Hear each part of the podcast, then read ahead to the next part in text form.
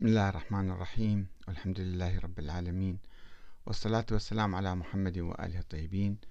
ثم السلام عليكم أيها الأخوة الكرام ورحمة الله وبركاته.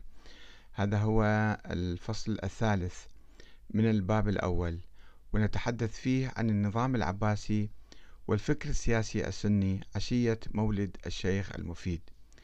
وهذا طبعا آه، جزء آه، من كتاب الشيخ المفيد مؤسس المذهب البويهي الاثني عشري. يعتبر القرن الرابع الهجري قمة الحضارة الإسلامية لما قدمه المسلمون من علوم وما قاموا به من فتوحات بلغت أقصى الشرق وأقصى الغرب ولكنهم كانوا يعانون من أزمة سياسية دستورية عميقة أدت إلى تشرذم الدولة الإسلامية إلى عباسية وفاطمية وأموية وإلى صراع قومي وهيمنة بعض الجيوش التركية والفارسية على قلب الدولة العباسية في بغداد وإلى حدوث انقلابات عسكرية عديدة انعكست وأنتجت مذاهب فكرية دستورية متصارعة بعضها يتشبث بما بقي من وحي وعقل أملا بالعدل والحرية وبعضها يتمسك بالأمر الواقع والقوة العسكرية. وبعض ثالث يحلق في الخيال والوهم والغلو والخرافة. وفي الحقيقة لم يبدأ هذا المشهد السياسي الفكري الدستوري في القرن الرابع الهجري وإنما ولد على أنقاض الخلافة الراشدة القائمة على مبدأ الشورى عندما سيطر الأمويون على السلطة بالقوة. اعتمادا على القبائل العربية. وأعقبهم العباسيون الذين استعانوا يوما بالفرس ويوما آخر بالأتراك ويوما ثالثا بجنود آخرين من قوميات أخرى كالبربر مثلا. لقد اعتاد المؤرخون على تقسيم الخلافة العباسية إلى عهدين قوي وضعيف. يبدأ العهد الأول من تاريخ استلام أبي العباس السفاح السلطة عام 132 وينتهي بقتل الأتراك للمتوكل عام 247 ولكنه لم يكن نظاما مثاليا طوال هذا القرن. فقد شهد عددا من الثورات العلوية كثورة ذي النفس الزكية عام 145 وثورة ابن أبي السرايا عام 199 كما شهد سيطرة البرامكة الفرس على عهد هارون الرشيد. الذي توفى الخلاف تولى الخلافة بعمر العشرين وفوض الحكم للبرامكة بشكل كامل ثم قضى عليهم فجأة قبل أن يتوفى أن يتوفى ويترك الخلافة العباسية موزعة بين أبنائه الثلاثة الذين تقاتلوا فيما بينهم وقتل المأمون أخاه الأمين. مستعينا بجيش يغلب عليه الفرس وعندما وصلت الخلافة إلى أخيه المعتصم المولود من أم تركية استعان بجيش من الأتراك لحماية نظامه وجعل منهم ملوكا وسلاطين في ظل سلطة عباسية اسمية وهذا ما أعطاهم قوة واقعية لنصب بعض الخلفاء وعزل بعض آخر خلال العقود التالية من القرن الثالث الهجري فيما يعرف بالعهد العباسي الثاني.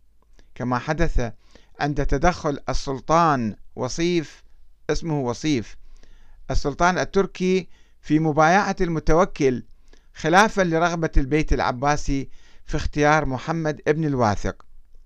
ثم قيام هذا السلطان بقتل المتوكل في مجلس شرابه في آه، عام 247 آه، آه، وتعيين ابنه المنتصر بالله وقتله بعد أقل من ستة أشهر ثم مبايعة أحمد المستعين بالله ابن المعتصم بالله. ولكن الأتراك أنفسهم لم يتفقوا هذه المرة فاختلفوا فيما بينهم. وقام, وقام القائد العسكري بغى اسمه بغى بقيادة الجيش التركي لفرض محمد المعتز بالله ابن المتوكل. ورغم تنازل المستعين ومبايعته للمعتز إلا أن هذا الأخير قام بقتله. ورغم خضوع المعتز للأتراك إلا أنهم خلعوه بعد فترة قصيرة وبايعوا المهتدي بالله ابن الواثق فاعتقل المعتز حتى مات في سجنه. وعندما حاول المهتدي كسر شوكة الأتراك بقتل قائدهم بايكال بعد أشهر من توليه الخلافة قام الأتراك بقتله قبل أن يكمل عاما واحدا في منصب الخلافة ثم بايعوا المعتمد على الله ابن المتوكل. ومن بعده المعتضد بالله الذي ورثه ورثه المكتفي ثم جعفر المقتدر الذي ولي الخلافة وهو ابن ثلاث عشرة سنة فاختل النظام العام كثيرا في أيامه لصغره. وكانت والدته شغب كان لها دور كبير في تسيير شؤون البلاد وتولية الوزراء. ولذلك لم يهنأ المقتدر بالخلافة حيث خلع مرتين.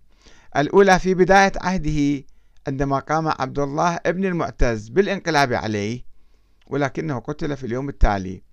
وكانت المرة الثانية عام آه، بعد ذلك يعني عندما خلعه الجند ورجال الدولة بسبب سيطرة النساء والخدم على الدولة إلا أنه عاد بعد ثلاثة أيام واستمر في الخلافة حوالي أربعة أعوام حتى قتله القائد العسكري التركي مؤنس وعين أخاه الراضي بالله مكانه.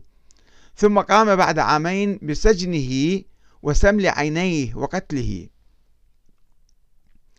ولم يحصل الراضي إلا على اسم الخلافة بينما أصبح نفوذ أمير الأمراء بجكم التركي بجكم.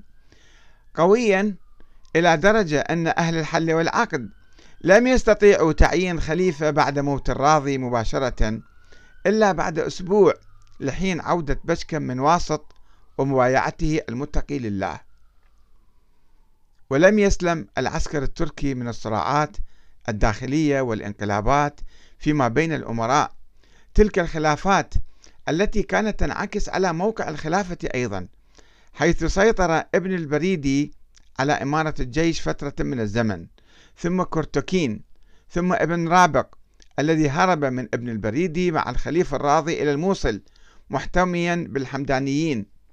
ولم يلبث ناصر الدولة ابن حمدان أن قتل ابن رابق وتولى إمارة الأمراء بنفسه وأعاد الخليفة إلى بغداد. ولكن قائدا تركيا آخر هو التوزون.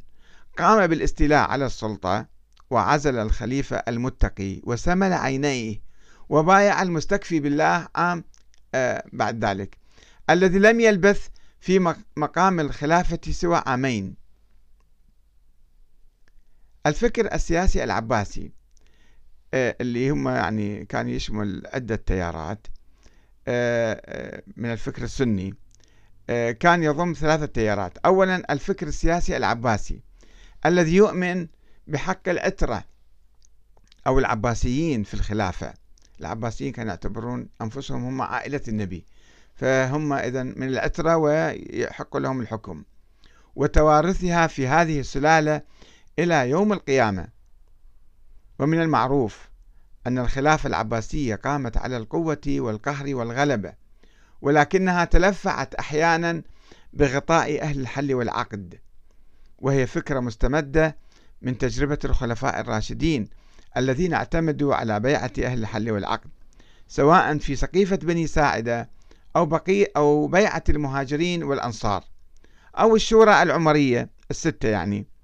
ولكن تطبيق مبدأ الشورى من خلال أهل الحل والعقد جرى بصورة مشوهة دائما حيث اقتصر على قاضي القضاة الذي يعينه الخليفة السابق أو أمير الأمراء قائد العسكري يعني وبعض الحاشية أو هؤلاء مجتمعين وهم لا يمثلون رأي الأمة بقدر ما يمثلون إرادة الخليفة السابق أو مركز القوة العسكرية في النظام في أي وقت. وقد خضع الخلفاء العباسيون منذ عهد المتوكل إلى هيمنة العسكر الأتراك الذين دأبوا على خلع خليفة وتعيين آخر مكانه فيما عرف بالعهد العباسي الثاني الذي غلب عليه الضعف والتقلص والخضوع لسلطة العسكر. ورغم كل هذا الانحطاط السياسي في نظام الخلافة فقد كان هناك من الفقهاء من يبرر ذلك وينظر له كما فعل الماوردي الذي أجاز للخليفة أن ينص على أهل الاختيار بل منع قيام أي فرد أو مجموعة من أهل الحل والعقد من ممارسة عملية الاختيار إلا لمن نص عليه الخليفة من قبل. معتبرا ذلك من حقوق الخلافة. وقد استلهم كثير من الفقهاء الحكم من تجربة الصحابة وبيعة أبي بكر وعمر وقالوا إنها استقرت بمجرد بيعة عمر لأبي بكر في السقيفة. بعضهم قال ذلك. وعهد أبي بكر لعمر فلم تكن هناك حاجة ماسة لبيعة الأمة بعد ذلك. إلا من أجل تقديم الطاعة للخليفة الذي استقرت إمامته. وهكذا قسم كثير من الفقهاء البيعة إلى قسمين بيعة الانعقاد وبيعة الطاعة. وذهبوا إلى أن الإمامة تنعقد بالبيعة الأولى. هذا هو المقطع الأول آه، من الفصل الثالث. وسوف نتحدث عن آه، بقية التيارات السنية الفكرية السياسية كالمذهب الحنبلي والمعتزلة في الحلقة القادمة. والسلام عليكم ورحمة الله وبركاته.